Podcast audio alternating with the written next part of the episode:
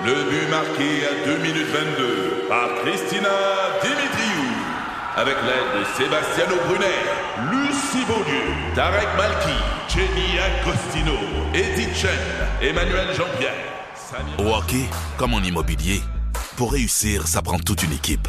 Et avec vos 5000 courtiers Remax, la force du réseau roule pour vous. Remax est heureuse de s'associer à Martin McGuire et Danny Dubé pour vous présenter le tout nouveau balado Bon Match. C'est 23. L'essentiel de Louis Lacroix pour ne rien manquer de l'actualité. Il y aura de la grande visite euh, aujourd'hui euh, euh, en ville. On a même fait sortir euh, euh, François Legault de ses vacances. Vous savez que M. Legault, on l'a pas vu depuis quoi? Peut-être deux, deux semaines facile, c'est pas trois semaines, parce que M. Legault est en vacances. Et là, ben aujourd'hui, il sera présent à une conférence de presse euh, conjointe avec Justin Trudeau. Ce sera au Palais des Congrès de Montréal. Et je vais vous dire une chose, j'ai eu certaines informations de, de, contact hier qui me laissent entendre que ça va être un gros show qu'on va donner. Et le thème de ce show-là, ce sera l'aéronautique euh, écologique.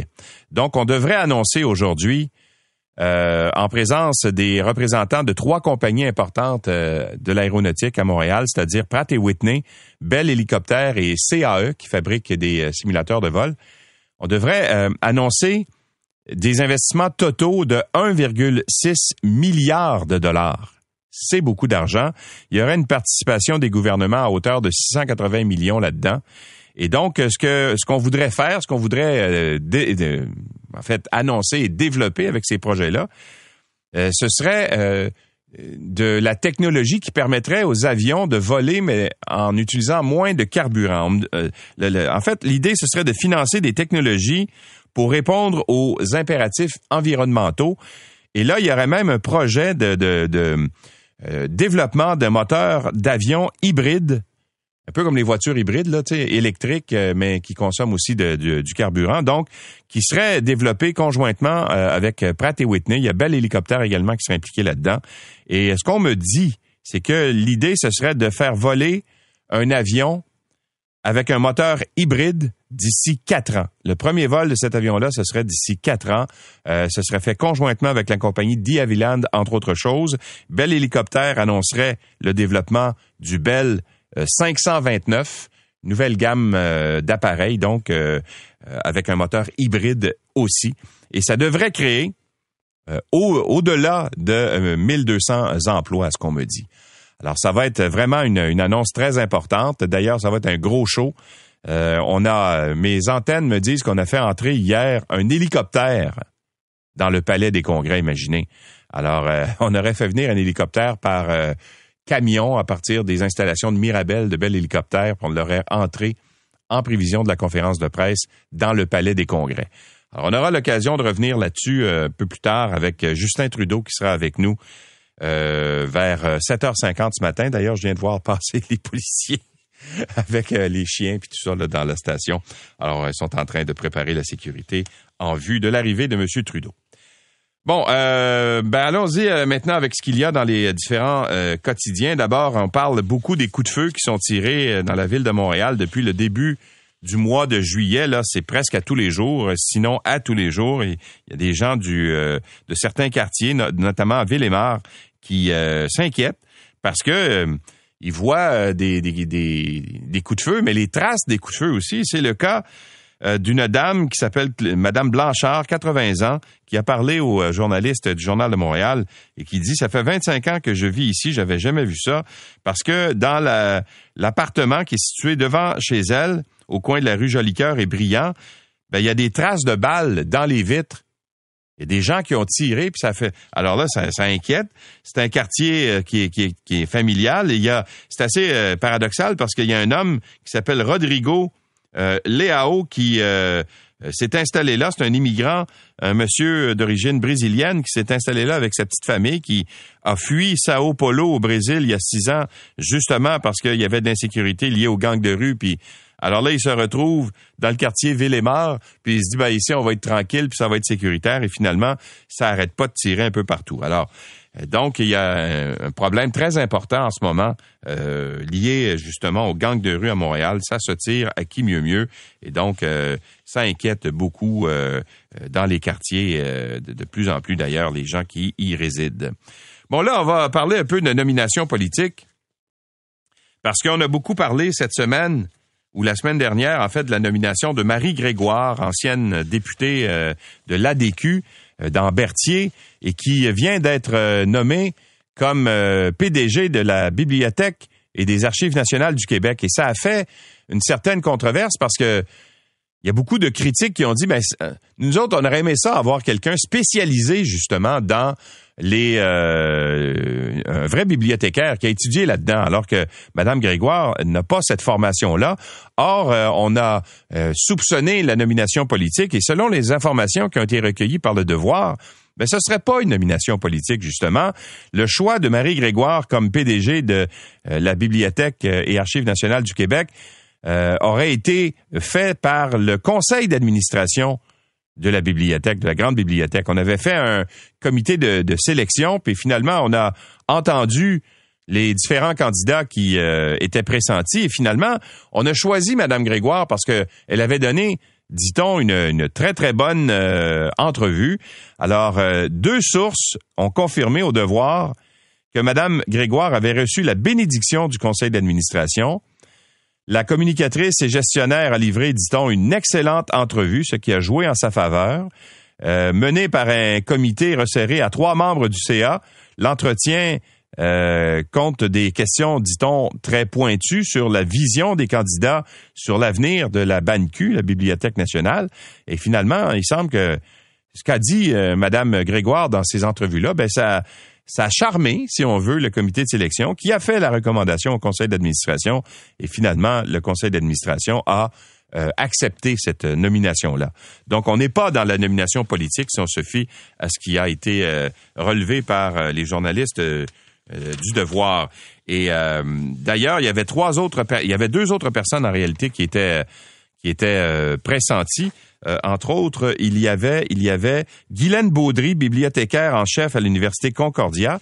Également, euh, Madame Hélène Ayotte, euh, ex-journaliste, ex-conseillère municipale à Vision Montréal et ambassadrice du Canada à l'UNESCO. Elle aussi était pressentie pour le poste et finalement, on a choisi Madame Grégoire. Alors, on ne serait pas si on se fie à ce qu'ont relevé euh, les journalistes du devoir dans la nomination politique. Mais il y a une autre nomination qui, celle-là, fait jaser. C'est ce qu'on apprend dans le journal euh, de Montréal, sous la plume d'Alexandre Robillard.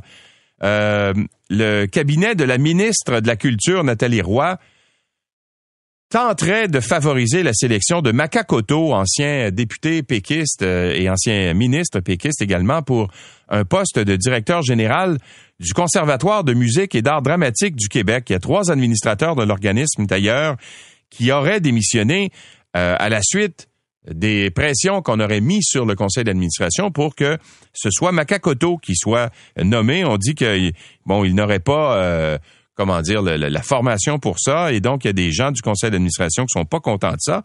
Euh, il y a des pressions en faveur de l'ex-ministre qui auraient été faites sur, entre autres, Marie-France Maheu, qui était alors présidente du conseil d'administration euh, de l'organisme.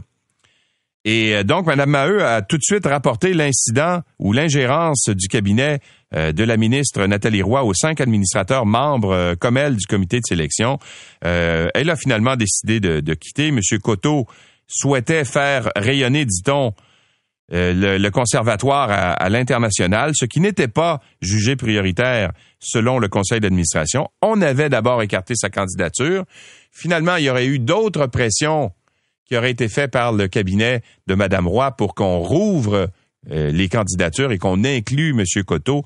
Alors, il semble y avoir de la pression exercée en ce moment pour essayer de faire en sorte que euh, ces gens-là, que Macacoto, donc, deviennent le euh, PDG. Bon, ben, poursuivons notre euh, revue des, différents quotidiens. C'est intéressant le dossier, encore une fois, dans le Devoir ce matin, où on parle de, comment dire, l'iniquité qu'il peut y avoir quand on est des citoyens ordinaires puis qu'on essaie de d'être d'avoir une représentation devant certaines instances du gouvernement. Souvent, il faut payer des avocats, puis ça coûte cher, puis on n'a pas toujours les moyens de le faire.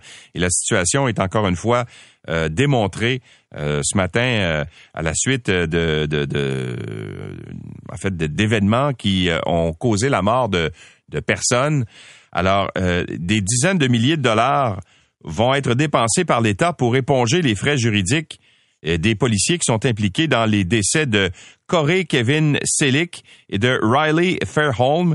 C'est deux, euh, deux euh, dossiers, en fait, qui vont faire l'objet d'enquêtes publiques du coroner dans les prochains mois. Les policiers, eux, qui vont être représentés par euh, des avocats payés par la ville, vont pas avoir, par la ville et par le gouvernement, ne vont pas avoir de frais juridiques à payer parce que c'est l'employeur qui paie. Mais dans le cas des familles, eux, ben, ils n'ont pas de, recours, c'est-à-dire qu'ils veulent se faire représenter devant le, coroner pour faire valoir leurs arguments, mais il n'y a pas de, possibilité pour eux de se faire euh, rembourser les frais juridiques par l'État.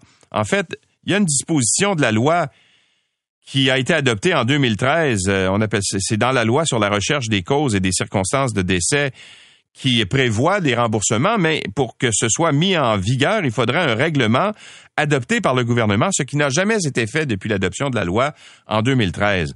Alors là, eux disent, ben, on peut-tu avoir de la représentation? Juste pour vous rappeler les, les faits, euh, vous vous souvenez peut-être de cette histoire-là. Riley Fairholm, euh, c'est un adolescent de 17 ans qui avait été, euh, qui était en détresse, qui était armé d'un pistolet au CO2. c'est arrivé en 2018 à Lac Brome.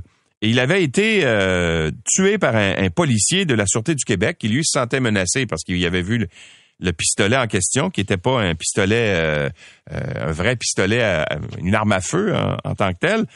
Et là, à la suite de l'enquête du BEI, le Bureau des enquêtes indépendantes, le DPCP a décidé de ne pas déposer d'accusation. Alors là, ça se retrouve devant le coroner qui, lui, va essayer de déterminer les causes mais qui ne peut pas euh, porter de blâme, mais faire des recommandations. Euh, il y a une autre, un autre cas, Corey Kevin Selick, 28 ans, qui est, il est décédé le 6 mars 2017 dans une intervention policière à l'île Bizarre. Euh, il était en crise lui aussi. Et donc, il a été abattu par les policiers. Et là, lui aussi, son dossier se retrouve devant le bureau du coroner. Il est, les, familles disent, nous autres, on aimerait ça être représentés par des avocats pour faire valoir nos, droits, parce que les avocats, évidemment, sont plus euh, habitués euh, à frayer dans ces milieux-là, donc, euh, et, donc à, faire valoir les bons arguments au bon moment, les intérêts des familles. Et là, ben, c'est toujours pas possible euh, de se faire euh, payer justement ces frais juridiques. Au bureau de la ministre de la Sécurité publique, on dit on est sensible aux, préoccupations qui ont été soulevées par les familles, mais pour l'instant, il y a eu du retard dans justement cette décision-là d'accorder ou non euh, ces frais juridiques. On dit qu'on est sur le dossier. Mais ça illustre encore une fois la disparité entre euh, quand tu es un simple citoyen puis tu essaies de faire respecter tes droits, ben souvent tu es obligé de payer des frais d'avocat qui euh, sont très très difficiles à euh, assumer. Et tiens, il est temps d'ouvrir les frontières, c'est ce qu'a dit hier l'industrie du tourisme. On va en parler tout à l'heure à Justin Trudeau, le premier ministre du Canada, qui va être avec nous en entrevue vers 7h50, les milieux d'affaires et touristiques lancent un appel formel au premier ministre euh, parce qu'ils disent qu'il est temps d'ouvrir les frontières terrestres et aériennes aux touristes euh, américains et d'ailleurs également qui seraient pleinement vaccinés. Alors c'est la demande qu'on fait et euh, parce que on trouve que ça prend du temps avant de prendre une décision. Et surtout, on demande de la prévisibilité. On nous l'a dit encore une fois la semaine dernière sur nos ondes. On aimerait savoir à quoi s'en tenir. Quand est-ce qu'on va pouvoir euh, rouvrir, par exemple, les frontières, que les touristes vont arriver? Il n'y en a pas de touristes euh, étrangers en ce moment. Là. Vous allez dans le centre-ville, vous allez voir euh, des touristes québécois, là, ça c'est parfait. Mais les touristes étrangers amènent des, des sommes d'argent qui viennent de l'extérieur, donc des capitaux étrangers chez nous. Et c'est ça qui fait, qui bonifie, si on veut, notre économie. Bon, à part ça, ben évidemment, parlons de tourisme intérieur. Il y a beaucoup de gens qui se ruent vers les régions et puis qui souvent vont prendre des risques en vacances. Et c'est le cas de touristes imprudents qui ont dû être secourus à plusieurs reprises en Gaspésie, entre autres. Et donc, euh, les, euh, les, euh, les organismes nautiques là-bas demandent la vigilance aux gens, puis ils rappellent qu'on ne peut pas se lancer sur le fleuve Saint-Laurent euh, en Gaspésie, à côté du Rocher Percé, par exemple, ou encore euh, euh, à Sainte-Anne-des-Monts sur des, coquilles de noix. Là. Et ça a été le cas à deux reprises au cours des, de la journée de, de mardi. Des gens qui se sont lancés... En fait, il y avait une petite famille, un adulte, deux enfants, dans un, une espèce de, on appelle ça des triples, tu sais qu'on met derrière les bateaux qu'on les on les tire avec des cordes. Eux autres avaient gonflé ça puis ils se sont installés là-dessus puis sont partis sur le fleuve, mais évidemment, il y a du courant dans le fleuve, puis il y a du vent aussi. Ils se sont retrouvés à la dérive, mal pris, incapables de revenir. Il y des petites pagaies, puis ça marchait pas. On été obligé d'aller les secourir. Il y a également deux euh, jeunes filles euh, en bikini sur euh, des, des, planches gonflables, des, des paddleboards qui ont, dû être secourues dans le secteur de Gaspé. Je vous dis une chose, là, l'eau du fleuve dans ce coin-là doit être à peu près à 5 degrés. Fait pas chaud. Alors, si vous vous retrouvez en bikini sur une planche au large, pas capable de revenir, ça se pourrait que vous soyez gelé un petit peu euh, éventuellement. Et donc, que ce soit pas la plus belle sortie euh, sur l'eau de votre vie. Alors, ce qu'on demande là-bas, c'est bien sûr de faire attention puis de partir avec des équipements de flottaison. Dans le cas du dont je vous parlais tout à l'heure, dans la, grosse trip, là, personne n'avait de gilet de flottaison dans le bateau. Alors, tiens, donné, euh, si tu veux pas courir après les problèmes, faut peut-être les prévoir, les prévenir à l'avance. Et euh, tiens, où sont passés les coyotes? Vous vous souvenez que euh, depuis quelques années, on parle beaucoup des coyotes euh, à Montréal parce qu'il y a des coyotes qui sont agressifs, qui attaquent les certaines personnes dans des parcs, etc. Et là, ben, les signalements de coyotes à Montréal qui avaient explosé en 2018 ont connu une forte baisse en 2020. Je peux pas croire que c'est à cause de la COVID. on a beaucoup, on a mis beaucoup, on a imputé beaucoup de, de choses à la COVID. Je pense pas que ça puisse être le cas, mais ce qu'on dit entre autres, c'est que euh, c'est probablement en raison des euh, mesures prises par la ville qui euh, ont été jugées efficaces pour éloigner les coyotes des endroits habités. C'est qu'il y en avait à peu près dans tous les quartiers là, de, de, Montréal. Et en 2020, les citoyens ont fait 155 signalements après avoir aperçu des coyotes. En 2019, c'était 397 euh, et en 2018, c'était 792. Alors, c'est une grande euh, amélioration. Et parmi les 155 signalements de l'année dernière, seulement 9 concernaient des, des animaux qui avaient des comportements agressifs. Alors, de les éloigner des sources de nourriture, peut-être que ça peut avoir justement un effet bénéfique pour eux et pour. L'essentiel de Louis Lacroix pour ne rien manquer de l'actualité.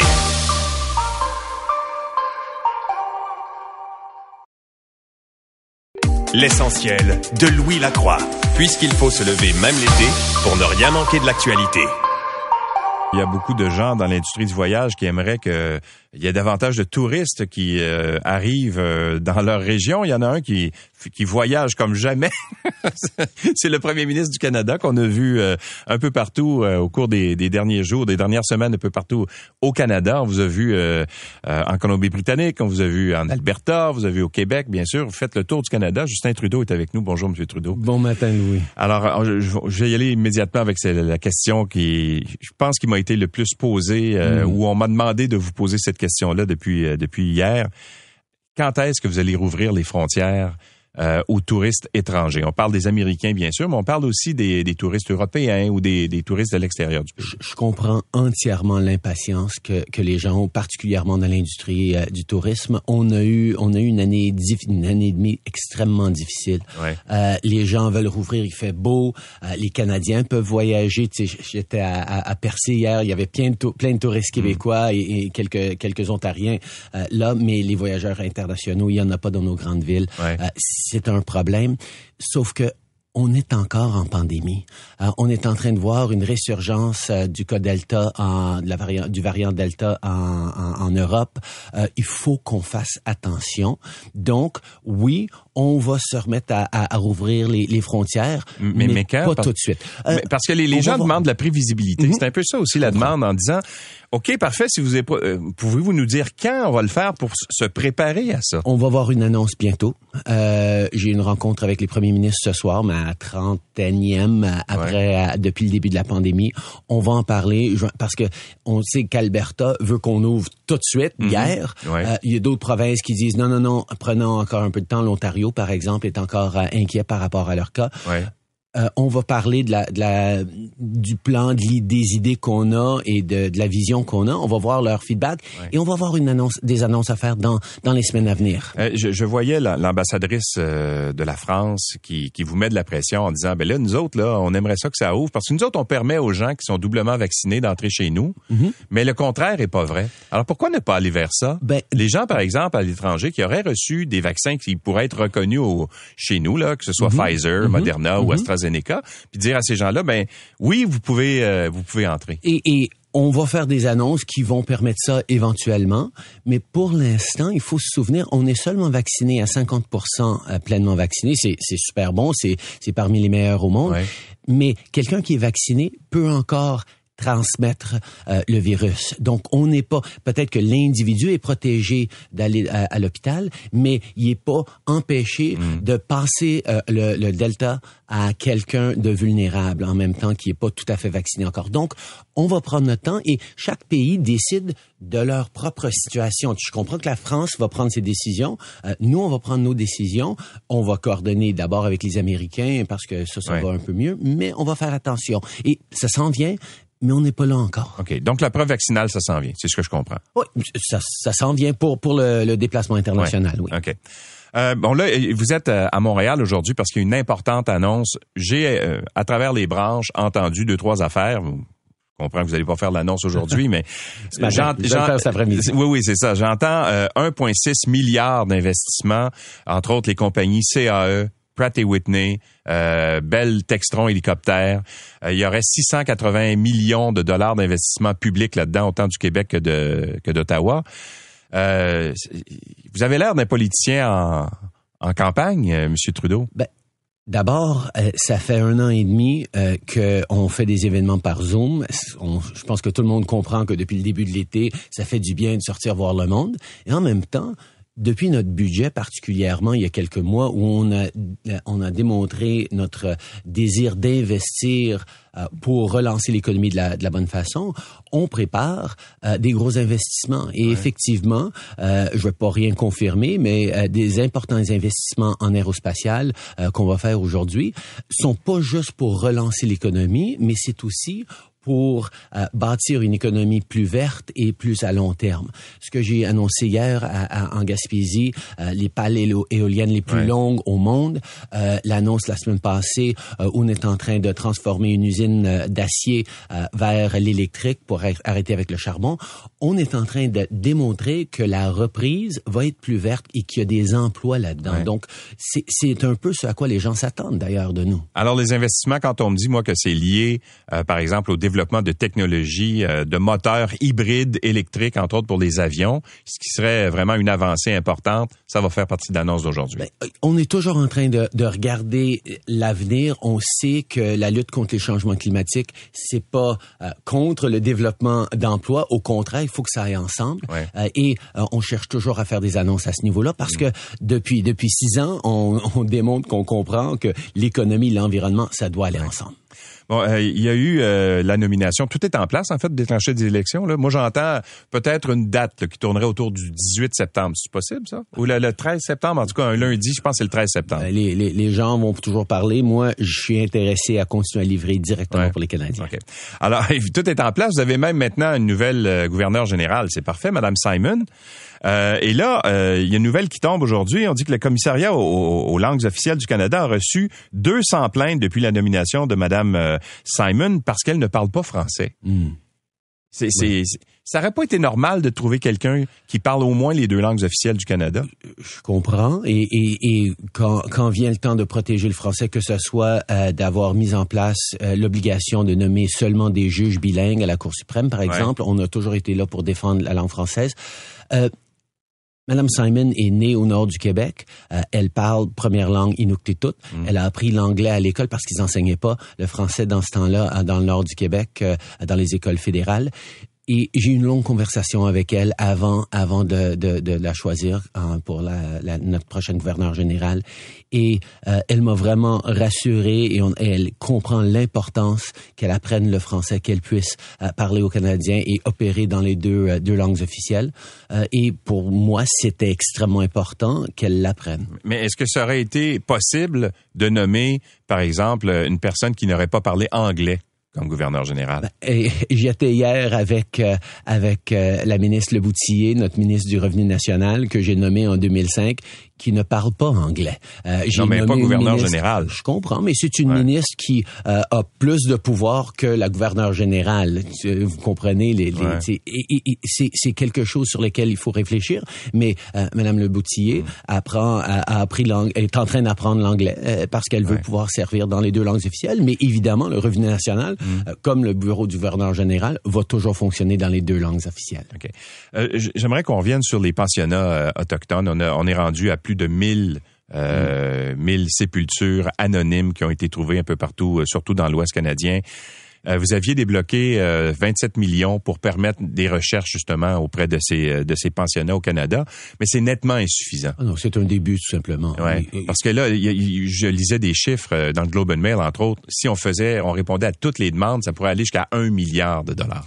On va être là pour accompagner euh, les communautés dans les recherches qu'ils veulent faire. C'est pas c'est pas toutes les communautés qui vont vouloir euh, euh, euh sortir et faire des tests d'ADN par exemple. S'ils peuvent trouver des noms à, à, à différentes à différents endroits sans sans creuser, ils vont le faire. Mm. Il y, y, a des approches où il faut toujours être sensible à ce que la communauté veut et on va être là pour les accompagner. Mais l'important aussi, c'est d'investir dans les installations, les infrastructures, le partenariat, le développement économique, la guérison euh, qui, qui va pour la communauté, pas juste par rapport à ce qui s'est passé il y a des décennies.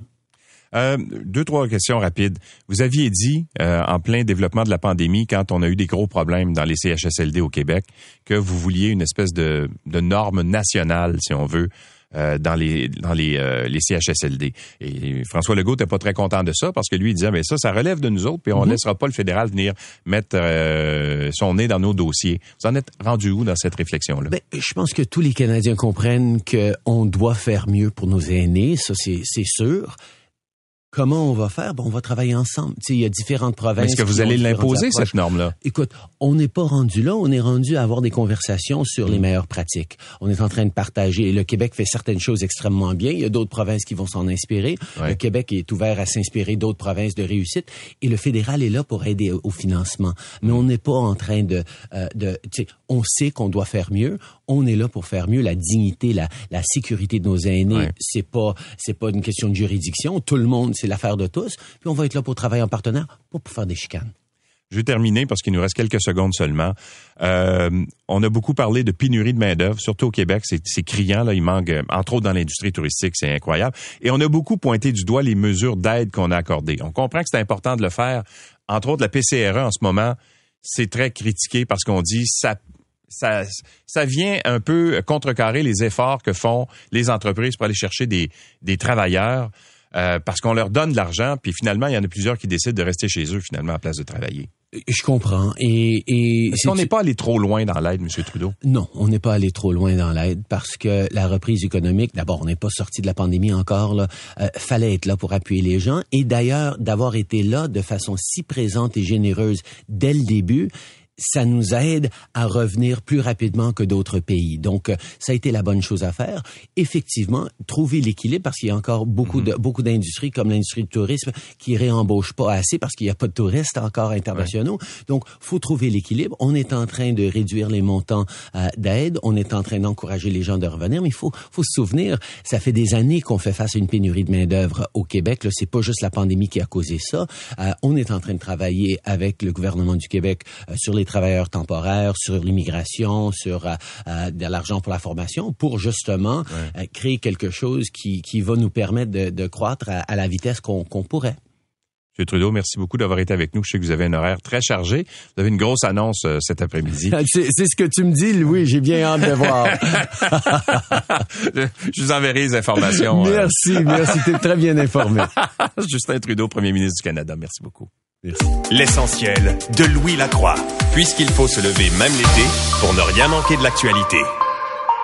Mamadi Camara euh, poursuit le service de police de Montréal et le directeur des poursuites criminelles et pénales pour un montant d'1,2 million de dollars. Il les accuse de profilage racial, d'avoir euh, mal agi lors euh, du, des événements qui sont déroulés le 28 janvier 2021. On se souvient que l'homme d'origine guinéenne avait été arrêté puis accusé à tort d'avoir tenté de tuer un policier du SPVM. Alors, donc, on a décidé de poursuivre. Il y a même l'épouse de Monsieur Camara ainsi que cinq autres personnes qui font partie des demandeurs dans cette cause. L'avocat euh, de Mamadi Camara est Alain Arsenault. Bonjour, Maître Arsenault. Oui, bonjour. Alors, euh, qu'est-ce que vous reprochez? En fait euh, Évidemment, on comprend là, que cette arrestation-là, puis il y a eu des excuses qui ont été faites également à M. Camara parce que on trouvait que c'était abusif comme comme arrestation. En fait, c'est un peu ça que vous reprochez. Qu'est-ce que vous reprochez au juste aux policiers de la, de la ville de Montréal? Ben, on reproche aux policiers de la ville d'avoir arrêté euh, M. Camara alors qu'il savait qu'il n'y avait rien à voir avec l'agression. Euh, ils avaient euh, déjà des informations dans les minutes qui ont suivi l'agression. ils avaient la version de M. Camara corroborée et un, premier policier a dit on, on, vous remercie, on va vous envoyer à contravention par la poste. M. Camara, c'est celui qui a appelé le 911 pour informer les policiers quand leurs collègues venaient d'être agressés. Et, ça, ils l'ont su dans les minutes, euh, trois minutes plus tard. Euh, quinze minutes plus tard, d'autres policiers ont reposé des questions calmement, poliment à M. Camara, qui a également répondu. J'ai été témoin, j'ai appelé, etc., euh, etc. Pour ces deux policiers-là, qui ont fait un, bon job, et c'était clair que M. Camara était un témoin. Mais euh, 20 minutes plus tard, on l'arrête de façon très brutale. On le projette au sol, on le blesse, on met le pied de, sur la tête de M. Camara et il s'ensuit l'horreur qu'il a vécu. Mais alors, quelle était la motivation, à votre avis, des policiers? Euh, parce que vous dites, euh, il y a un instant, vous m'avez dit, alors qu'il savait qu'il n'avait rien à voir avec les événements. Alors, pour quelle raison il l'a arrêté s'il savait? Pour deux raisons, je pense c'est de l'incompétence, un, puis le fait que euh, euh, le policier avait été agressé par un homme noir. Or, le premier homme noir qui était proche, c'était M. Camara. C'est tout. OK, mais ça, c'est ce qu'on appelle du profilage. Quand tu arrêtes quelqu'un parce que on n'aime pas sa couleur de peau, ça s'appelle du profilage. Exactement. C'est la même situation, ce ne serait pas produit à Westmount avec un homme blanc. Alors, vous êtes sûr de ça? Est-ce que vous allez prétendre devant le tribunal? Là, vous demandez, vous demandez 1,2 million de dollars. C'est beaucoup d'argent. Là, c'est euh, les avocats qui ont été consultés là-dessus euh, disent que c'est du rarement vu, en tout cas dans une cause, euh, dans une poursuite civile. contre la police. Contre la police. Alors, est-ce que vous avez essayé de vous entendre à l'amiable avec la, le SPVM? Ben oui. Dès les, la, la, journée où M. Caron, directeur du service de police, s'est présenté au domicile, à un autre domicile de M. Camara, et il lui a donné une carte d'affaires d'un avocat de la ville en disant demandez à vos avocats d'appeler cet avocat-là, le directeur du contentieux de la ville de Montréal, pour qu'il puisse se parler puis tenter de régler le dossier. C'est ce que nous avons fait dans les jours qui ont suivi. On a convenu qu'on était pour préparer notre dossier et de lui soumettre avant de, faire des, euh, de le déposer à la cour. Ce qu'on a fait également. Et là, on a eu des discussions qui ont été, euh, somme toute, très sommaires. Euh, vous avez eu notre procédure. Avez-vous l'intention de nous faire une offre de règlement? C'était non. Pas pour l'instant. Bon, ben, on va déposer parce qu'on a un délai de prescription. Il faut déposer avant le 28 euh, juillet.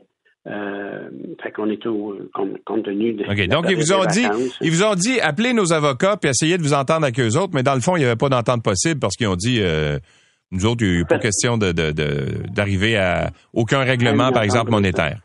Exactement. Et vous demandiez, vous leur demandiez combien à ce moment-là? 1,2 million? 1,2 million. Ouais. Ils n'ont fait aucun commentaire sur le montant d'argent, mais aucun commentaire. Euh, si ce n'est que peut-être, oui, c'est beaucoup, mais euh, aucun commentaire. Il n'y a pas eu de contre de, contre-proposition. Il n'y a, rien eu. C'était euh, très bref. Alors, on sait tous là que quand il y a des poursuites comme ça, on demande beaucoup, puis finalement le règlement est pas mal plus bas là. Alors, vous, auriez accepté quoi? Si on avait négocié avec vous Est-ce que si on vous avait offert la moitié, auriez-vous dit oui? Je vais vous dire une chose. Si avec les avocats de la ville, ça ne sera pas avec vous. Euh, vous, allez très bien comprendre que cette phase-là ne se fait pas via les médias interposés. Mais vous auriez accepté de négocier. Ben oui. M. Camara euh, euh, aurait aimé un règlement hors cours, c'est sûr. Il n'y a aucune ambiguïté là-dessus. On le dit, il le dit. Et c'est pour ça que nous, on, se disait, ben, ça vaut à peine de se prêter à l'exercice avec la ville. Mais la Ville a dit on n'a rien à vous dire. On n'a rien à vous dire. Parce que là, les procédures vont être très longues. Là. on sait tous de quelle façon ça se passe là, devant les tribunaux. Euh, il va y avoir des délais, puis de toute façon, ce ne sera pas entendu immédiatement. Le temps de monter la preuve, puis de, de faire les interrogatoires au préalable, puis tout ça. Ça va prendre une, ça va prendre quoi, quelques années avant que ce soit réglé? Ça va prendre deux ans, deux ans et demi facilement. Oui. Mais M. Camara est prêt à attendre ce délai-là. M. Camara est malheureusement prêt à attendre ce délai-là. Il n'y a pas le choix. C'est notre système euh, juridique, notre système judiciaire est, ce qu'il est. Euh, on peut avoir des dates d'audition assez rapides quand même à Montréal, dans des dossiers mettant en cause des individus, mais euh, il est parfaitement informé de la situation. Maître Arsenault, merci beaucoup d'avoir été avec nous. D'accord. Au revoir. Alain Arsenault est l'avocat de Mamadi euh, Camara. L'essentiel de Louis Lacroix, puisqu'il faut se lever même l'été pour ne rien manquer de l'actualité. Parlons un peu de relations de travail parce qu'il y a été beaucoup question, bien sûr, des, euh, des infirmières, mais aussi des euh, travailleuses en CPE au cours de la dernière année, au cours de la pandémie, parce qu'elles ont été mis, mises euh, beaucoup à contribution, étant donné qu'on leur a demandé de, vous vous souvenez là que on avait ouvert les CPE pour pouvoir accueillir les, gens qui donnaient les, services dans les différentes institutions. C'était c'est des gens qui ont été extrêmement sollicités également. Et là, ben il y a des négociations avec le gouvernement en vue du renouvellement des, en fait, d'une entente de rémunération et euh, les, euh, les représentants syndicaux des éducatrices en CPE sont insatisfaits des offres du gouvernement. Le gouvernement offre des augmentations de 12% et il semble que ce soit pas suffisant. Valérie Grenon est présidente de la Fédération des intervenantes en petite enfance du Québec. Bonjour, Madame Grenon. Bonjour. Alors, vous demandez combien, vous, d'augmentation? Nous, au maximum, ce qu'on demande, c'est aux alentours de 27 euh, 27 c'est pas juste en augmentation, c'est bien sûr une réévaluation euh, du travail qui est fait euh, par les intervenantes pour augmenter à la base la rémunération, puis ensuite, oui, les augmentations là, du coût de la vie. OK. Alors ça, c'est sur trois ans, ce 27 %-là? Nous, ce qu'on demande, c'est une, convention collective sur trois ans. Euh, notre convention collective est déjà issue depuis presque un an et demi. elle s'est terminée au 31 mars 2020.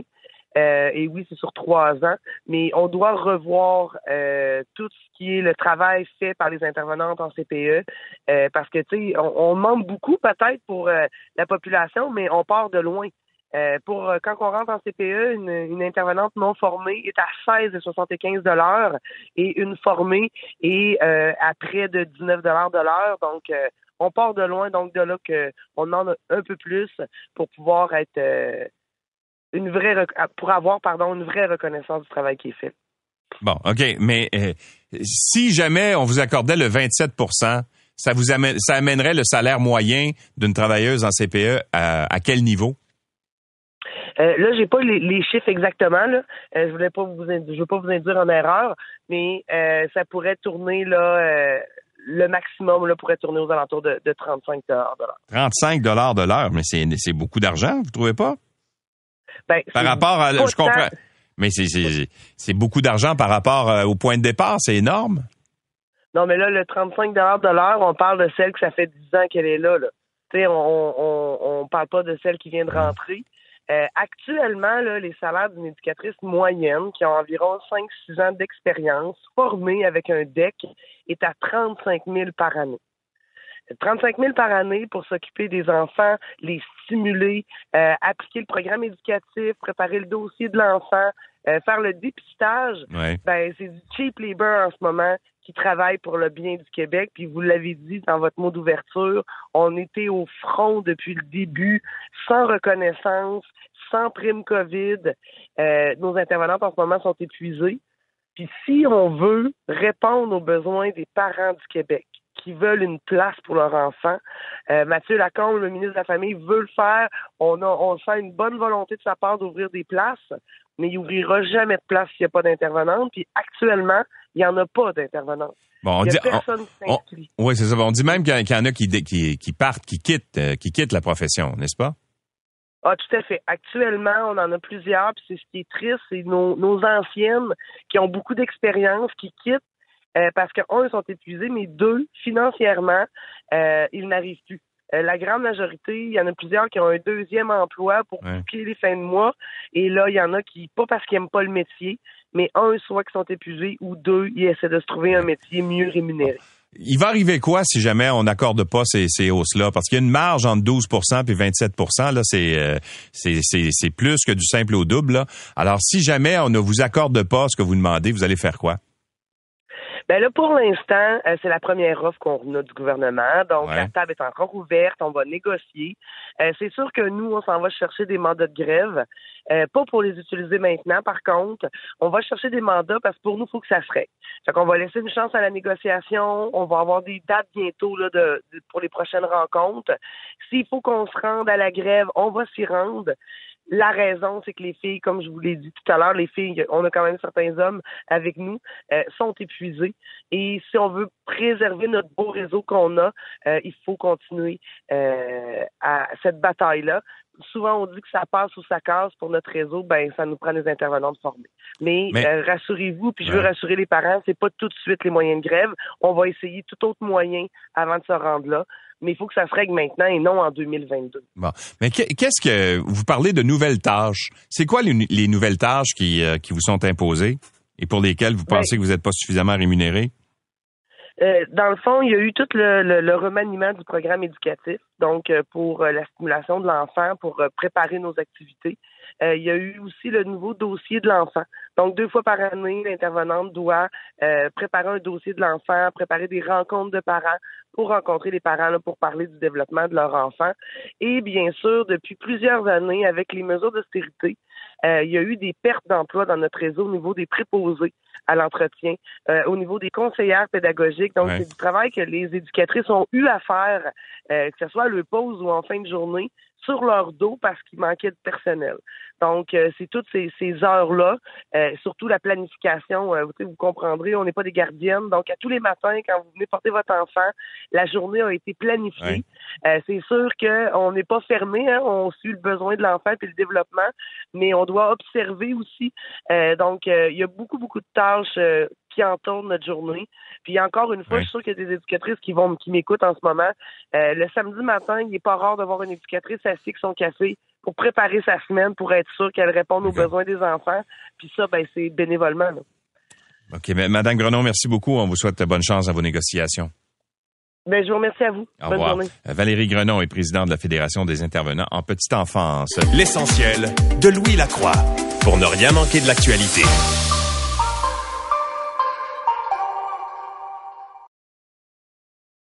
L'essentiel de Louis Lacroix puisqu'il faut se lever même l'été pour ne rien manquer de l'actualité.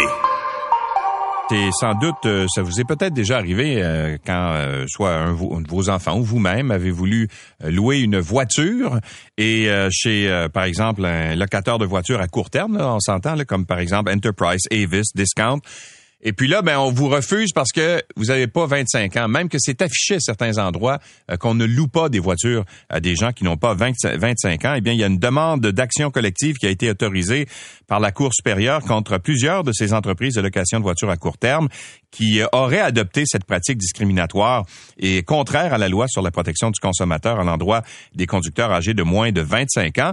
Maître Sylvie de Bellefeuille est avocate, elle est conseillère budgétaire et juridique chez Options Consommateurs. Bonjour, Maître de Bellefeuille. Bonjour, Monsieur Lacroix. Alors, c'est interdit de faire ça, hein? Euh, en tout cas selon la loi québécoise. Ben, selon nous, effectivement, c'est interdit. C'est interdit aussi en vertu de la charte. Euh, ce qui se passe, c'est qu'en matière d'assurance, oui, on peut faire des distinctions qui sont basées sur l'âge. Et c'est pas du tout l'objet de, de, du recours qui est présenté devant le tribunal maintenant. C'est vraiment une question de pour obtenir le service qui est la location d'une voiture, on vous demande d'avoir plus de 25, 25 ans ou plus. Ou ce qu'on va faire, c'est qu'on va, si vous avez moins de 25 ans, on peut, dans certains cas, vous louer un véhicule, mais vous charger plus cher. Euh, et quand je dis plus cher, ça peut être euh, des montants qui peuvent varier entre 10 et 60 dollars par jour. Donc, ça peut quand même être assez... Ça peut, oui, c'est assez euh, élevé quand même. Ça peut être assez élevé. Et on peut aussi limiter le choix des véhicules. Donc, on peut, par exemple, réserver aux jeunes seulement des véhicules d'entrée de gamme. Mais euh, disons qu'on prendrait l'exemple d'un jeune de 22 ans qui voudrait se louer une, belle décapotable pour fêter la fin de ses études. Bon, on peut lui refuser juste parce qu'il a 22 ans. Ah Donc, pour nous, c'est vraiment quelque chose qui est discriminatoire. OK. Mais euh, quand on regarde les statistiques d'accidents, par exemple, ou de, de, ceux qui ont les, contraventions pour excès de vitesse, tout ça, souvent, ce sont les jeunes qui sont surreprésentés dans ces catégories-là. Est-ce que ça peut pas être euh, un argument que peuvent amener justement les locataires d'auto en disant, ben regardez, nous autres, euh, on veut pas se mettre à risque en louant à des clientèles qui sont euh, qui sont plus souvent impliquées dans des accidents? C'est effectivement un, des arguments qui, qui est présenté. cependant, ce risque-là, il est déjà couvert par un autre contrat qui est celui du contrat d'assurance. Euh, donc, quand on est un jeune conducteur, on doit payer aussi des assurances et souvent, ça nous coûte plus cher d'assurance. Alors, et, la, la, la, charte prévoit même que l'on peut faire cette discrimination. C'est pas de la discrimination en matière d'assurance. Là, ici, on n'est pas sur une question d'assurance, c'est vraiment pour euh, une question tout simplement d'un service qu'on offre à certaines personnes et qu'on n'offre pas à d'autres. De la même façon, un, locataire de véhicule ne pourrait pas euh, refuser de louer un véhicule ou certains véhicules en raison de l'appartenance ethnique ou de la religion d'une personne. Donc, c'est exactement la même chose qu'on vient de dire ici. Là. OK. Mais euh, est-ce qu'on ne devrait pas... OK, parce que ce que je comprends, là, mettons qu'une personne a 24 ans et a eu son permis de conduire à 16 ans. Bon, elle a 8 ans d'expérience de conduite. C'est quand même une expérience qui peut être euh, qui peut être appréciable. Si les locataires les locataires de voitures se basaient sur l'expérience de conduite, plutôt que sur l'âge. Est-ce que là, ce serait toujours discriminatoire? S'il disait, par exemple, une personne qui, qui a, je sais pas moi, 25, 40 ou, 50 ans, si elle a juste une année ou deux années d'expérience de, conduite, il y a plus de risques, donc on, ne loue pas ces gens-là. Ben, là, la question devient différente parce que euh, ce qui se passe, c'est que la charte la, Charte des droits et libertés du Québec prévoit des motifs pour lesquels on ne peut pas euh, discriminer, des, discriminer des gens et l'âge fait partie de ces motifs-là. Euh, donc, ce que vous dites quand on, parle plutôt d'expérience de conduite, ben là, c'est quelque chose qui est différent. C'est pas un motif qui est prévu spécifiquement à la Charte. Donc, c'est sûr qu'on pourra se poser la question. Et une question de logique aussi. Je peux avoir 40 ans et avoir mon permis de conduire seulement depuis deux ans, ou je peux avoir 40 ans à conduire depuis euh, longtemps, mais avoir un très mauvais dossier de conduite pour toutes sortes de raisons. Euh, donc, c'est sûr que le risque est différent, mais normalement, ce risque-là, il est pris en compte déjà par des assurances. Donc, il faut faire attention aussi. Oui, il y a la location du véhicule, mais il y a aussi le contrat d'assurance qui, normalement, tient compte de l'expérience, de, l'âge et des expériences de conduite de chaque personne. Bon.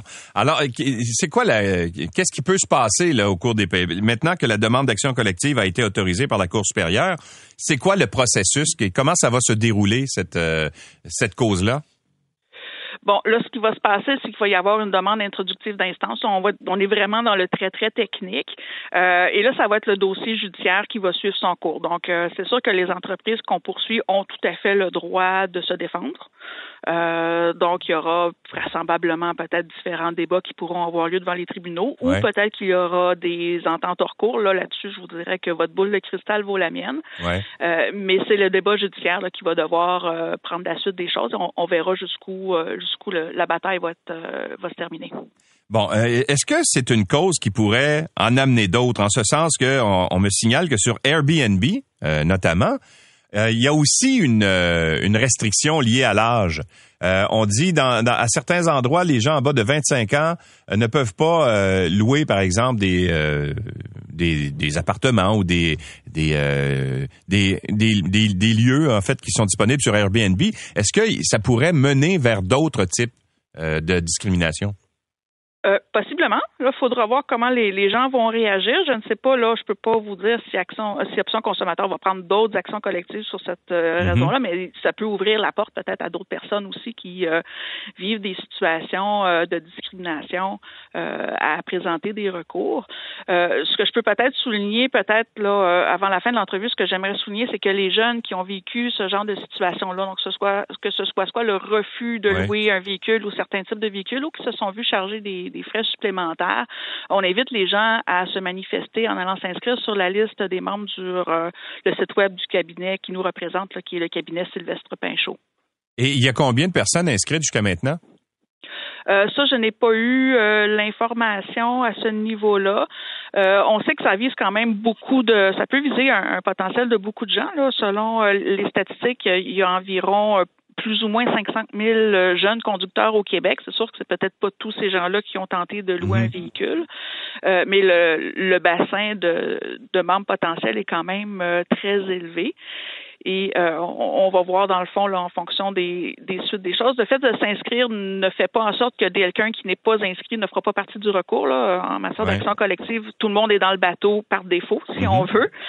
Euh, mais ça permet aux gens euh, de pouvoir être tenus informés de l'évolution du dossier et ça permet aussi à nos avocats de pouvoir euh, bénéficier d'informations supplémentaires. Est-ce qu'on peut reculer, en fait, jusqu'à quand est-ce qu'on peut reculer dans le temps? Parce que moi, j'ai déjà eu 25 ans, là. ça fait longtemps, mais j'ai déjà eu 25 ans. c'est, moi aussi, d'ailleurs. c'est, une excellente question. Mais en fait, l'action collective vise toutes les situations qui ont lieu depuis le 16 août 2016. Donc, on peut pas euh, aller au-delà de ça. OK. Non, malheureusement, j'aurais bien aimé, mais euh, il y a quand même un, cadre juridique qu'il faut respecter. et, ça pourrait représenter quelle somme d'argent, euh, à votre avis? Je comprends, là, c'est difficile à évaluer parce que vous dites, on ne sait pas combien de gens, mais est-ce que vous avez une idée de la somme que ça peut représenter pour toutes ces entreprises-là, dans le fond? Euh, j'ai pas la, la somme euh, de tout ça en tête. Ce qu'on veut aussi, surtout, c'est que cette pratique-là cesse. Donc, il y a deux volets à l'action collective. Là, on veut d'une part qu'on arrête de faire de la discrimination, d'une part, mais aussi qu'on puisse compenser euh, les gens qui en ont été victimes. Ouais.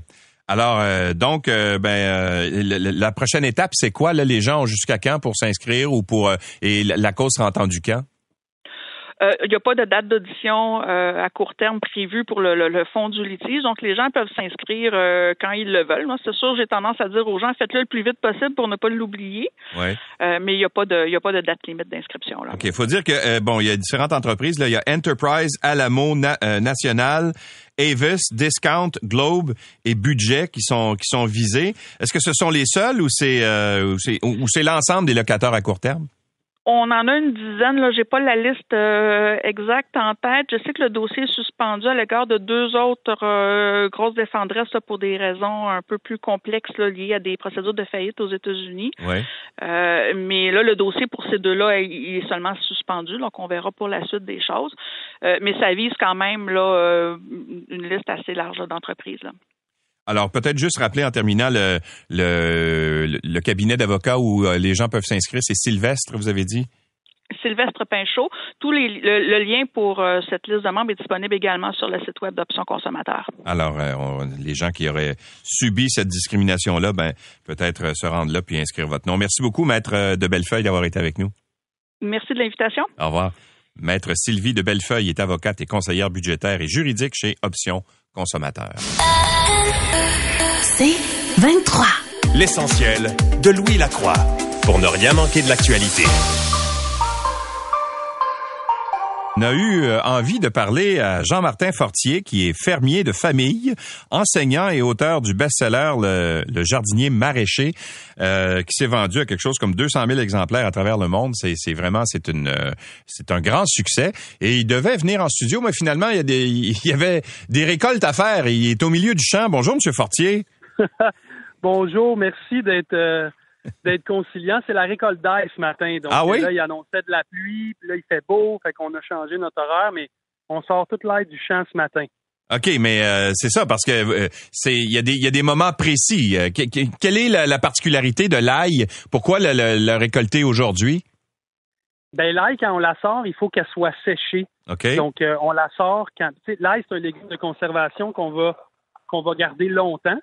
Donc, il faut bien pour qu'on puisse la conserver là, sans la sans la réfrigérer oui, jusqu'à jusqu'au printemps prochain. Donc là, au soleil, on la sort, on la laisse sécher quelques heures, puis après, on va la rentrer en dedans. OK. Faites-vous des tresses, là, comme ça se fait dans le sud de la France? Là, ils font des tresses d'ail, puis ils vendent ça euh, par la suite? De l'ail à col mou. Ouais. Puis nous, on fait de l'ail à col dur. Donc, c'est deux types d'ail différents. Nous, on fait juste l'ail à col dur, donc on les tresse pas. Nous, ça va faire, c'est les gousses qu'on est habitué de voir, les grosses gousses d'ail québécois. Euh, en passant, hein, petit, petit mot pour dire que l'ail, je trouve que c'est un des légumes euh, au Québec où est-ce que c'est premièrement une aberration de l'ail qui ne viendrait pas du Québec, ça n'a aucun rapport, mais c'est vraiment un légume que nous, on fait vraiment bien. L'ail du Québec, c'est le top. Ah oui, hein? Et euh, est-ce que vous êtes en avance dans la saison? Parce que j'ai parlé à un paquet de gens, entre autres, euh, euh, j'étais dans les dans un vignoble la semaine dernière et je, je, je jasais avec les, les gens qui s'occupent du vignoble, du vignoble. Ils me disaient qu'ils étaient deux semaines en avance. Ils s'attendent à faire les vendanges deux semaines en avance de ce qu'ils font normalement. Est-ce que c'est la même chose pour vous? Ben oui, dans les champs, nous en maraîchage, je dirais que c'est un peu la même chose. Surtout dans, moi, j'étais au sud là, j'étais on était à une heure au sud de Montréal, donc je ne sais pas dans d'autres régions du Québec, mais nous, euh, l'ail, habituellement, on la récolte fin juillet. Vois-tu, là, euh, c'était comme un impératif. Là, euh, la semaine passée, on s'est dit, OK, on devance notre date au calendrier. Puis dès qu'il y a une belle journée de soleil, on rentre puis on la sort. Fait que oui, c'est un, été. moi, je pense que c'est un super été, honnêtement. Il y a de la pluie qui tombe, il y a de la chaleur, les légumes poussent bien c'est un, des beaux étés que, moi je trouve depuis plusieurs années, honnêtement. c'est rare d'entendre un agriculteur qui dit ça, parce que généralement, les agriculteurs sont jamais contents de, l'été. Soit il y a trop de pluie, soit il y en a pas assez, il y a trop de vent, il y a pas assez de vent, il y a de la grêle, il y a pas de grêle. Mais tu sais, quand on fait de l'agriculture diversifiée, tu sais, nous, on fait 40, 50 légumes différents sur la ferme. Donc, tu sais, il y a des choses qui apprécient d'avoir euh, plus de chaleur, des choses qui apprécient moins, mais tu sais, somme toute, ce qui est devenu, euh, M. Lacroix, un peu le, le, le, cheval de bataille ou le, facteur limitant, c'est devenu l'eau, en fait. S'il faut qu'on ait plus d'eau, de pluie, euh, on n'est pas encore organisé, les gens ici, les maraîchers comme la Californie. On n'a pas des réserves d'eau euh, à l'infini. Puis c'est vraiment de, tout arroser les cultures pendant 5, 6, 7, 8 semaines s'il n'y a pas d'eau de pluie. En été, là, quand il fait 30, c'est quand même quelque chose. Fait que là, il y a des belles pluies qui tombent. Moi, je pense que ça, on devrait être très, très heureux juste de ça. Bon, vous, votre production, euh, ceci de particulier, c'est que vous n'êtes pas dans les grandes productions euh, de masse. Comme vous avez dit il y a un instant, vous faites entre 40 50 variétés différentes euh, et vous faites de la petite production. Est-ce que, est-ce que l'avenir est, est, est, pas dans cette diversification-là de produits, de produire moins, en moins grande quantité, d'avoir peut-être un meilleur rendement? Ben, moi, je pense que oui. Là, je pense que l'avenir, c'est aussi ce que les gens aiment et veulent. C'est que là, je le sais d'expérience que les Québécois, en ce moment, ils veulent aller rencontrer les fermiers, ils sont contents d'aller euh, dans un marché fermier, chercher des produits frais, rencontrer le cultivateur, aller chercher leur maïs bientôt, il y, a une relation là qui, est le fun, qui est saine, puis de faire une agriculture qui n'est pas juste faite pour dire OK, là, j'ai un immense champ de, de que j'envoie aux États-Unis en vanne. Euh, il y, a quelque chose de, de plus, je sais pas, de, de plus authentique peut-être, de plus comme c'était avant, de dire non, on est une ferme, on, peut, on, on connaît les gens, on les rencontre, puis quand les gens viennent à notre kiosque, il y a un peu de tout. C'est des légumes biologiques, c'est des légumes frais. Je pense que les Québécois veulent ça. je pense que ça, ça fait partie de l'équation de dire que c'est un peu l'avenir. Euh, je, je, me posais la question à savoir si, parce que vous, bon, vous dites euh, que euh, bon, souvent on a on a l'image de l'agriculteur qui va faire une grande production, puis ensuite il va vendre en masse. C'est comme vous dites tout à l'heure pour aller, mettons, exporter aux États-Unis, etc. Mais il y a de plus en plus de fermiers justement ou de, de, de gens qui vont produire des produits maraîchers, qui vont vendre soit dans des kiosques ou encore faire des des paniers de légumes. Et là, tu vends des abonnements. Alors tu dis, mettons, ça va te coûter tant par semaine, mais tu vas avoir à chaque semaine, tu vas avoir des oignons, tu vas avoir des carottes, tu vas avoir ci, puis au fur et à mesure que la saison avance, tu vas avoir une diversité de produits. Est-ce que l'avenir n'est pas dans la mise en marché? Ben moi, je pense que oui. C'est comme ça qu'un agriculteur, surtout les, je veux pas dire juste les jeunes parce que c'est pas juste les jeunes, mais tu sais, les gens qui sont pas en agriculture depuis 30 ans, disons, OK? Ouais. Qui sont pas tout établis, puis qui n'ont pas hérité, puis ils n'ont pas toute la machine derrière eux, ben il faut qu'ils s'inventent un peu. Puis l'histoire de vendre directement, moi, quand mon panier, je, vous le vends à vous, puis vous l'achetez, ou quand vous venez à mon kiosque, ben il n'y a pas trois intermédiaires, puis il n'y a pas un épicier qui est là. Il y a, vraiment, euh, tu sais, vous et moi. Puis ça, ça fait en sorte que moi, je peux faire, tu sais, j'ai pas besoin de produire autant de volume pour avoir des petites marges sur ce que je fais. Je peux faire un bon revenu juste à vous vendre directement. Puis ça, ça, ça impacte la, la dimension puis la taille des fermes. les fermes, n'ont pas besoin d'être gigantesques pour faire un revenu. Fait que, un peu tout est dans tout, mais oui, moi je crois beaucoup à ça. Puis, tu sais, les paniers bio, c'est tellement c'est tellement une façon simple de changer l'agriculture. Quand les gens s'abonnent à un panier bio, ils ne s'en rendent pas compte, mais l'impact que ça a sur, sur une ferme, c'est majeur. C'est comme si tu subventionnes directement quelque chose. les gens ne savent pas ça, mais quand tu achètes d'un producteur directement, ça, change tout. Ça change sa vie, ça lui permet peut-être de passer un bel hiver, ça lui permet d'exister, de ne pas galérer. Puis, euh, je pense que ça, ça, vaut la peine d'être dit. Ben justement, euh, vous parlez d'un panier bio. Euh, euh, j'aimerais ça qu'on essaie d'expliquer qu'est-ce que c'est l'agriculture bio, parce que moi, là, un légume qui pousse dans le champ, c'est pas mal de biologie. J'ai l'impression que tous les légumes sont biologiques à quelque part, mais qu'est-ce que c'est l'appellation bio? Qu'est-ce que ça veut dire en réalité? Pourquoi c'est ben, mieux pour moi?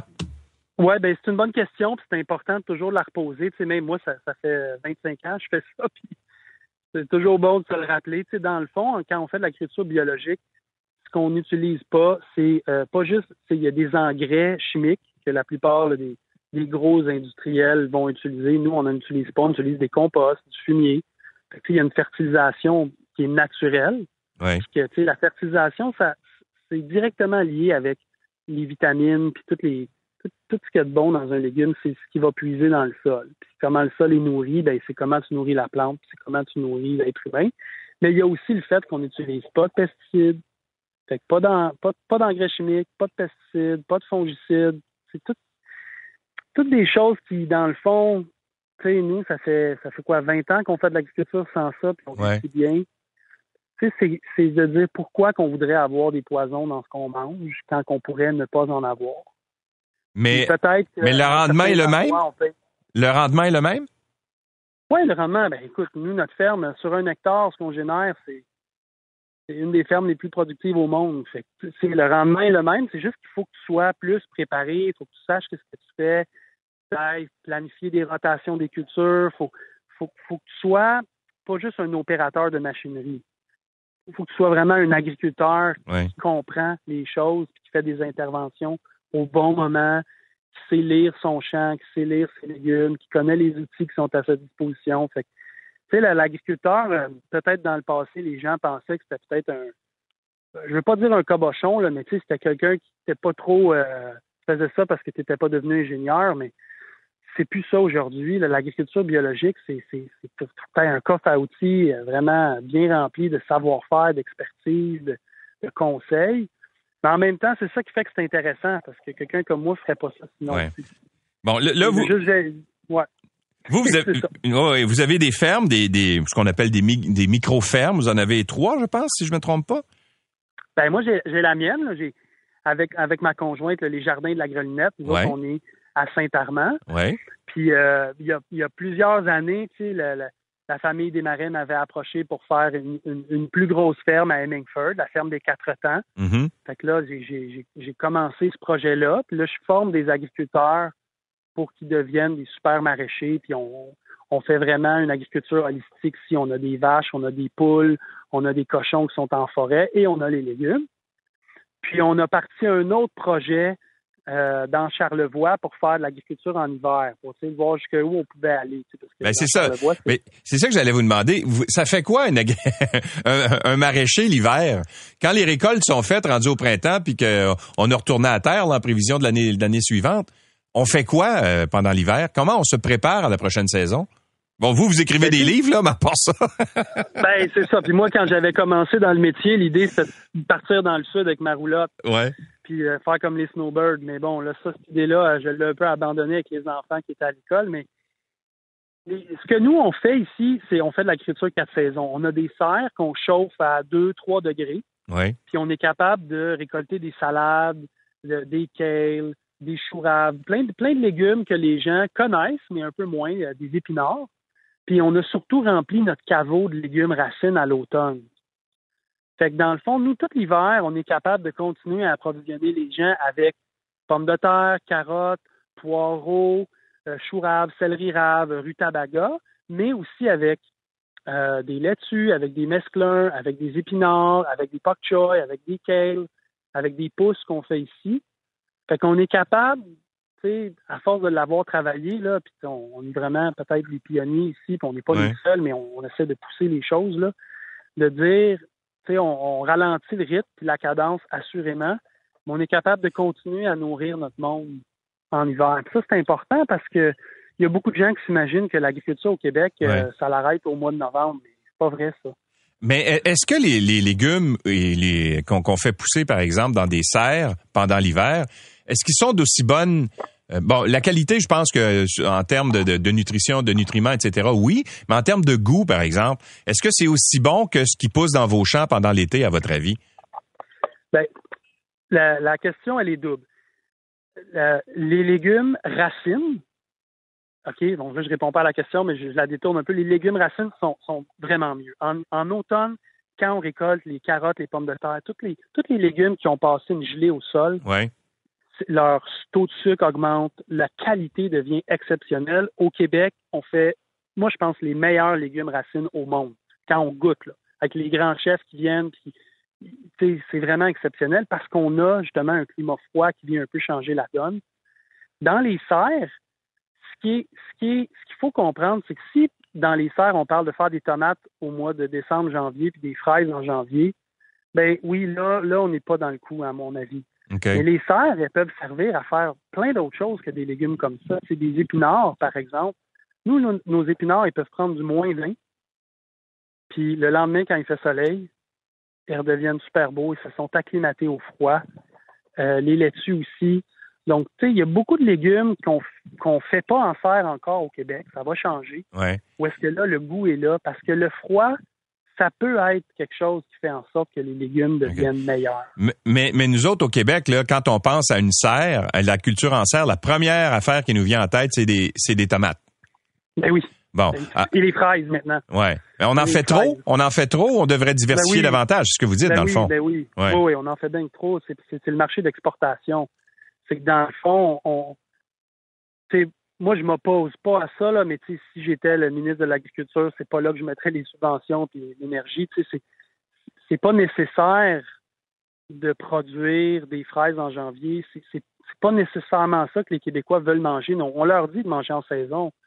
Ricardo est là pour leur expliquer que, sais, en, janvier, février, mars, il faut manger les légumes racines. il y a comme toute une éducation qu'on fait, mais la production, on est capable de faire autre chose dans des serres. C'est juste que souvent, la tomate, c'est celle qui est la plus payante, mais c'est celle qui est la plus coûteuse à produire. Il faut chauffer, que ce soit à 18 degrés la nuit, même en janvier. Ça prend d'éclairage artificiel c'est des gros complexes de serre, ça prend des travailleurs immigrants qui viennent récolter. Tu sais, c'est comme tout un autre game. Tandis que nous, les fermiers de famille, ben on a des petites simples, des, des simples, euh, des serres simples, puis on, a planté ça en épinards, puis à chaque semaine, on vient, comme un gros frigo, en fait. On vient récolter ce qui est prêt, puis on chauffe juste au-delà du point de congélation. Puis euh, même des fois, ça descend en dessous puis les légumes, ils, ils, survivent. Oui, ils survivent. Euh, S'il y a une des choses que la pandémie a, démontré, c'est qu'on avait en plein milieu là, de la pandémie, ou en fait au début de la pandémie, quand euh, c'était tout était fermé, on a eu des problèmes d'approvisionnement de certains produits qui arrivaient entre autres de l'étranger. Puis euh, ça a démontré que notre euh, politique d'autonomie alimentaire était à parfaire. Là. Euh, et, donc, on avait lancé justement des projets euh, de, de pour, entre autres, fournir de l'électricité pas chère pour les serres, etc. Est-ce que ça, c'est une bonne idée? C'est, dans, oui. C'est, ça va dans la bonne direction, à votre avis? Vraiment. C'est, c'est vraiment surprenant ce qui est arrivé. là. Moi, j'ai toujours été un peu en agriculture euh, en marge alternative, toujours en train de, de prouver que ce qu'on fait, ça a de la valeur, puis qu'on devrait nous écouter, puis qu'on devrait nous mettre de l'avant, puis que, tu sais. Mais avec la pandémie, d'avoir un premier ministre du Québec qui dit publiquement il faut encourager les agriculteurs du Québec, il faut manger local, d'avoir un ministre de l'Agriculture qui parle de manger en saison. Dans, dans le fond, les programmes qu'ils ont mis de l'avant, ils sont aussi accessibles et disponibles pour les petits que pour les gros, que pour les moyens. Ils ont, ils ont vraiment travaillé très bien, à mon avis, là-dessus. Ouais.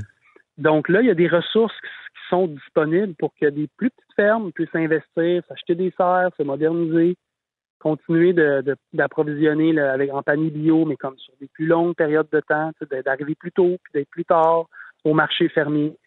Fait que moi, je trouve ça franchement vraiment excitant. Puis ça, ça, ça part des Québécois.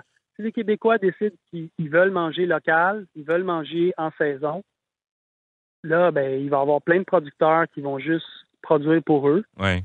Puis si on réussit à créer des mécanismes où est-ce qu'on rencontre les producteurs ou on rencontre les clients là, sans intermédiaire, ben là, on est vraiment en voiture. Euh, je, je, vais terminer avec une. On a vu avec la pandémie justement qu'il y a un paquet de, de, de, gens à la maison qui ont décidé de se partir des, euh, des, des, petits potagers là, qui font pousser un paquet de trucs là, puis euh, des, beaucoup de, de, fines herbes entre autres choses, puis des légumes, etc. Pour vous autres, ça doit être des scabs, ça pour vous? Ben, ah c'est bon, mais tu sais, les gens sont passionnés. Hein. Moi, j'ai, je suis aussi j'ai une émission de télévision sur Uni qui s'appelle C'est plus qu'un jardin. Là, c'était la dernière, la semaine, la semaine dernière. Puis on expliquait aux gens comment, tu sais, nous, les techniques qu'on utilise qui sont professionnelles, on, peut aussi les adapter, les outils, on peut les adapter à un potager. les gens sont tellement excités, les gens veulent. C'est comme si, c'est comme si euh, un peu le yoga qui était à la mode, euh, là, c'est devenu le jardinage euh, écologique. Ben moi, je pense que c'est une super chose. Je pense que nos grands-parents, nos ancêtres faisaient des potagers, il y avait toute une cohérence puis une logique. C'était aussi le tissu social. Puis moi, je crois beaucoup à ça. Je, je crois qu'il y a des valeurs fondamentales aux Québécois là. Puis je, je suis pas surpris que ça redevienne euh, populaire. Bon, alors, euh, à ces gens-là qui font ça à la maison, peut-être leur recommander votre livre. Ça s'appelle Manuel d'agriculture biologique sur petite surface. Peut-être qu'ils pourraient trouver deux, trois trucs. Oui, s'ils visitent le site web aussi, le jardiniermaraîcher.com, on, on, fait des formations, les gens peuvent apprendre. Oui. Ouais, c'est surprenant comment les gens sont curieux puis les gens veulent découvrir. Puis, tu sais, dans le fond, la nature, le potager, tout ça, c'est infini. On peut s'amuser là. C'est un carré de sable qui est sans fin. merci beaucoup de nous avoir euh, raconté tout ça. Puis, euh, bonne récolte. Merci. Bonne saison à tout le monde. Au revoir. Jean-Martin Fortier, fermier de famille, enseignant et auteur du best-seller Le Jardin maraîcher. L'essentiel de Louis Lacroix. Merci d'avoir été avec nous. On se donne rendez-vous demain. C'est 23.